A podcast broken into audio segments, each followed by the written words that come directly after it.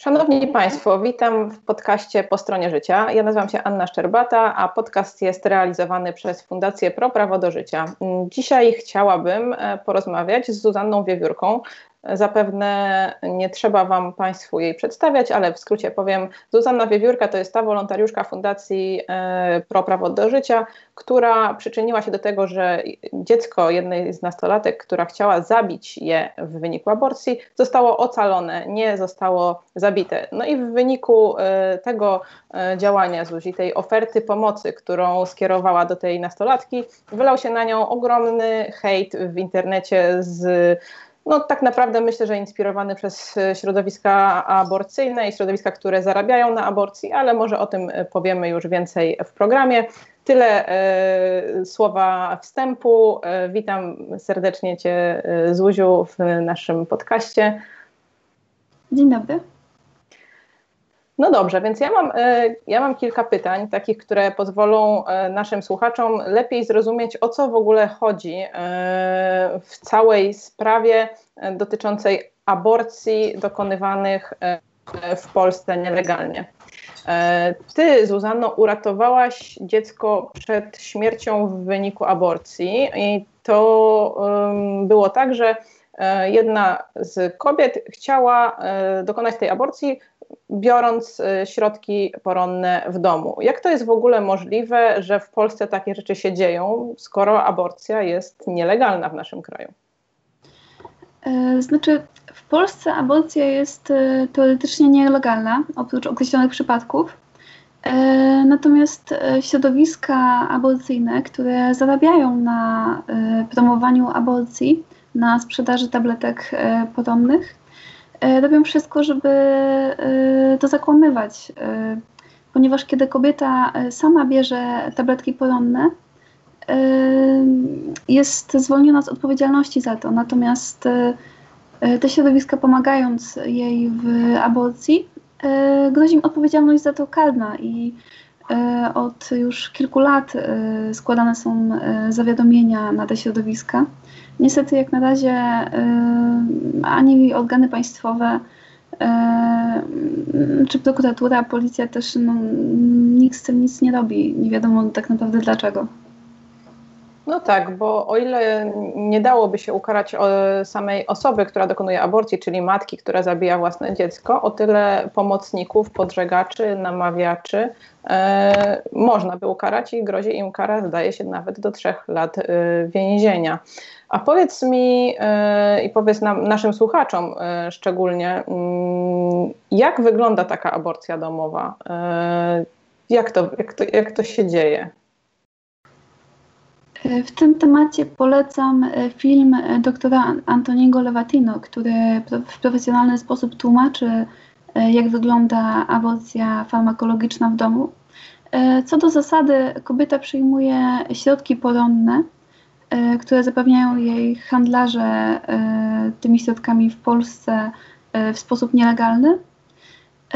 Ona te środki przyjmuje, najpierw zabijają jej nienarodzone dziecko, które potem wydala z organizmu. I na forach aborcyjnych trwają debaty, czy w tym momencie to dziecko spuścić w toalecie, czy zakopać w ogródku. Oczywiście sama aborcja farmakologiczna jest czymś niebezpiecznym dla kobiety, jak i oczywiście dla dziecka, które jest e, w trakcie jej, jej zabijane. Mówisz o tym, że te kobiety, które chcą zabić własne dzieci, e, otrzymują pomoc od e, środowisk aborcyjnych. E, no to wygląda na to, że w Polsce działa taka zorganizowana przestępczość aborcyjna. Jak to w zasadzie działa? Jak to jest możliwe, że można w Polsce otrzymać środki poronne i nikt nie ponosi za to odpowiedzialności? Znaczy tak, zapewnienie środków poronnych jest prawnie karane. Niestety przez to, że policja wciąż nic z tym nie robi, te środowiska czują się bezkarne i z roku na rok coraz mniej kryją się z tym, co robią. Obecnie organizują już nawet na ten temat webinary, e, marsze. Dosyć wprost e, mówią, że aborcja jest ok, pojawiają się nawet na okładkach czasopism. To jest absurdalne i mam nadzieję, że w końcu organy państwowe się za to wezmą. Tak. Wszyscy w fundacji i myślę, że wszyscy obrońcy życia w Polsce mają nadzieję, że chociaż to prawo, które obowiązuje, będzie egzekwowane i osoby, które w prosty, w sposób nielegalny handlują po prostu środkami poronnymi, zostaną ukarane. A powiedz mi proszę, jakie działania e, podejmuje fundacja, e, żeby powstrzymać aborcję? I mam tutaj na myśli właśnie również te aborcje, które kobiety dokonują same w domu, same zabijają swoje dzieci. Yy, tak.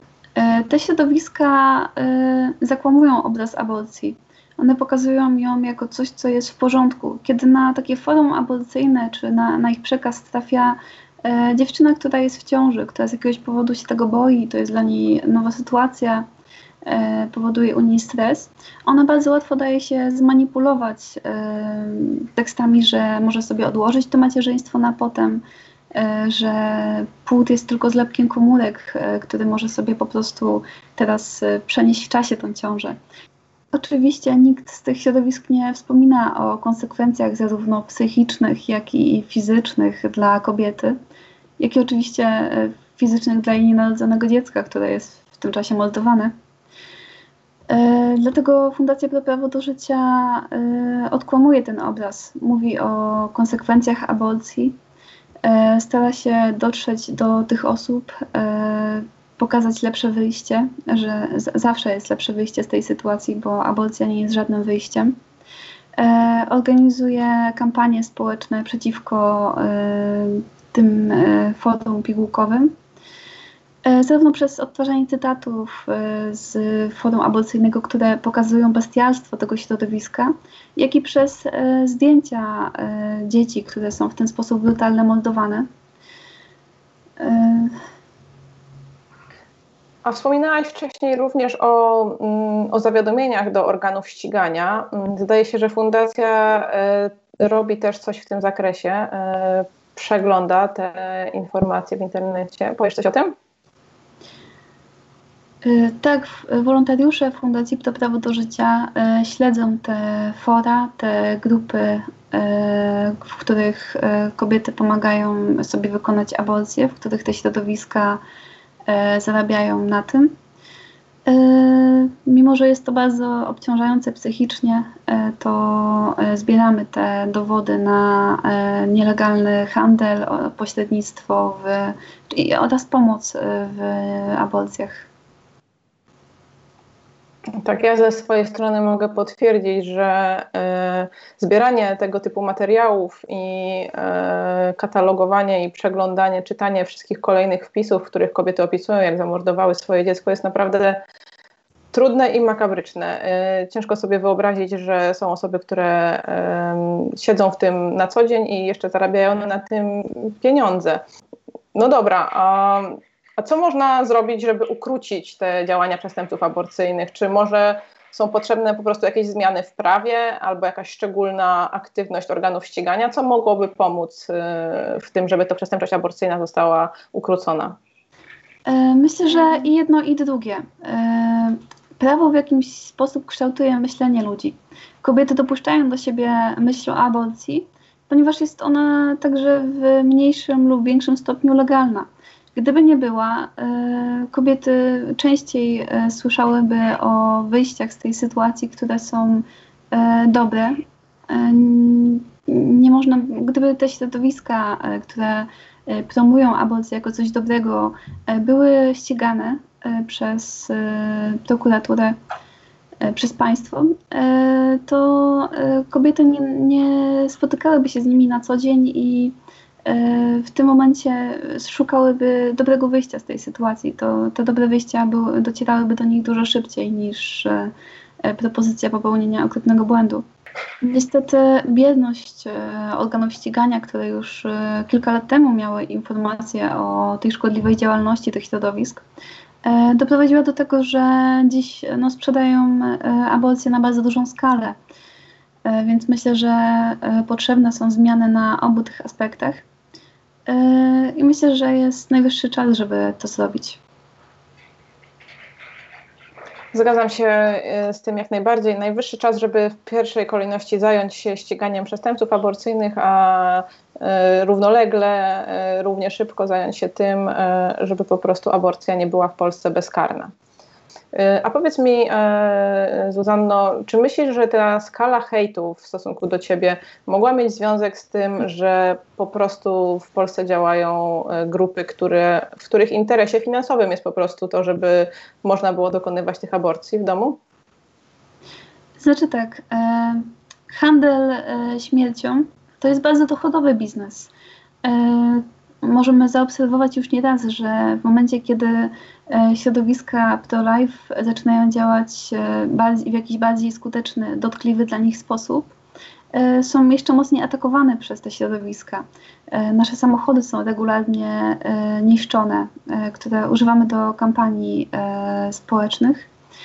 Nasi wolontariusze są często atakowani na pikietach i akcjach antyaborcyjnych, zarówno fizycznie, jak i słownie. E, jeżeli jakieś e, środowiska w sposób e, mocniejszy zagrażają temu biznesowi, e, to środowiska e, pigułkowe starają się zmusić ich do zaprzestania tych działań. To widać także zarówno po hejcie, jaki spadł na mnie i na moją rodzinę, kiedy to dziecko udało się uratować. No jest to niestety dochodowy biznes i osoby czerpiące z tego zyski łatwo nie zrezygnują. No, trudno się dziwić, że środowiska, które zarabiają tak naprawdę na śmierci, zarabiają na zabijaniu e, ludzi, nie cofną się przed niczym, e, żeby, ten, żeby te zyski czerpać. No, dla nich e, sprowadzenie na kogoś y, ogromnej fali nienawiści to jest nic. No, oni na co dzień zabijają się, zajmują się zabijaniem ludzi, także ciężko się spodziewać czegokolwiek innego. Ale ta mm, fala hejtu wobec ciebie, Zuzanno, była też y, oparta na bardzo daleko idących kłamstwach, manipulac manipulacjach, oszczerstwach. Y, to, co spotkało ciebie, co, o, co mówiło, mówiono o tobie, o twojej rodzinie, E, no to e, ciężko to nawet opisać, skąd, skąd ci ludzie w ogóle biorą te pomysły, żeby, żeby ciebie oczernić, żeby oczernić w ogóle osoby, które próbują ratować, ratować dzieci przed aborcją. E, tak, e, kiedy czytałam kolejne kłamstwa i bzdury na mój temat, na temat mojej rodziny, E, byłam zaskoczona kreatywnością tych środowisk e, w wymyślaniu tego wszystkiego. E, słyszałam o sobie, że kobiety przeze mnie umierają, że w ogóle ktokolwiek przeze mnie umarł. Najpierw, że ta 17-letnia dziewczyna, później, że kiedy wyszło na to, że jednak nie, to że jakaś inna osoba, że to dziecko było z gwałtu. Oprócz tego bardzo dużo o, o takich rzeczach, na przykład, że piję alkohol w dużych ilościach, mimo że jestem abstynentką. Więc tych e, bzdur było bardzo dużo. E, I na mój temat, i na temat mojej rodziny, one poszły z bardzo dużych lewicowych fanpage'y, gdzie nie wierzę, żeby te osoby tak naprawdę nie wiedziały, jaka jest prawda, bo E, było to widać e, bardzo prosto, ale te osoby dalej zakłamywały rzeczywistość, podburzając ludzi przeciwko mnie, e, nawet wstawiając mój adres mojego domu, sugerując, żeby przenieść się z hejtem także mm, na zewnątrz. Do, do reala nie tylko e, wirtualny hejt, ale już e, zachęcano również do, do ataków e, w rzeczywistości. No tak, no to są te najgorsze momenty chyba, które, najgorsze rzeczy, które spotykają naszych wolontariuszy, kiedy naprawdę spotykają się z takimi groźbami, w których ktoś coś może im zrobić i to, no to nie będą ci ludzie, którzy zachęcają do tego hejtu, to będą najprawdopodobniej ludzie, którzy przeczytali y, te bzdury na twój temat na y, portalach o dużych zasięgach i, no i pytanie, kto wtedy będzie winny, jeśli tobie by się coś stało, jeśli coś stałoby się któremuś z naszych wolontariuszy. Y, ciekawe, czy wtedy te mm, środowiska wezmą na siebie odpowiedzialność. No dobrze, no y, nie chcę już ciągnąć dłużej tego tematu hejtu, bo już y, mówił, mówiłaś o tym y, w wielu rozmowach i myślę, że nie warto nad tym się dłużej pochylać, trzeba iść dalej. Mam nadzieję, że ty nie tracisz motywacji, nie tracisz sił i będziesz dalej działać pro-life. Myślę, że w imieniu wszystkich pro-liferów w Polsce i nie tylko dzięki za, twoje, za Twoją aktywność i życzę Ci powodzenia w dalszej pracy.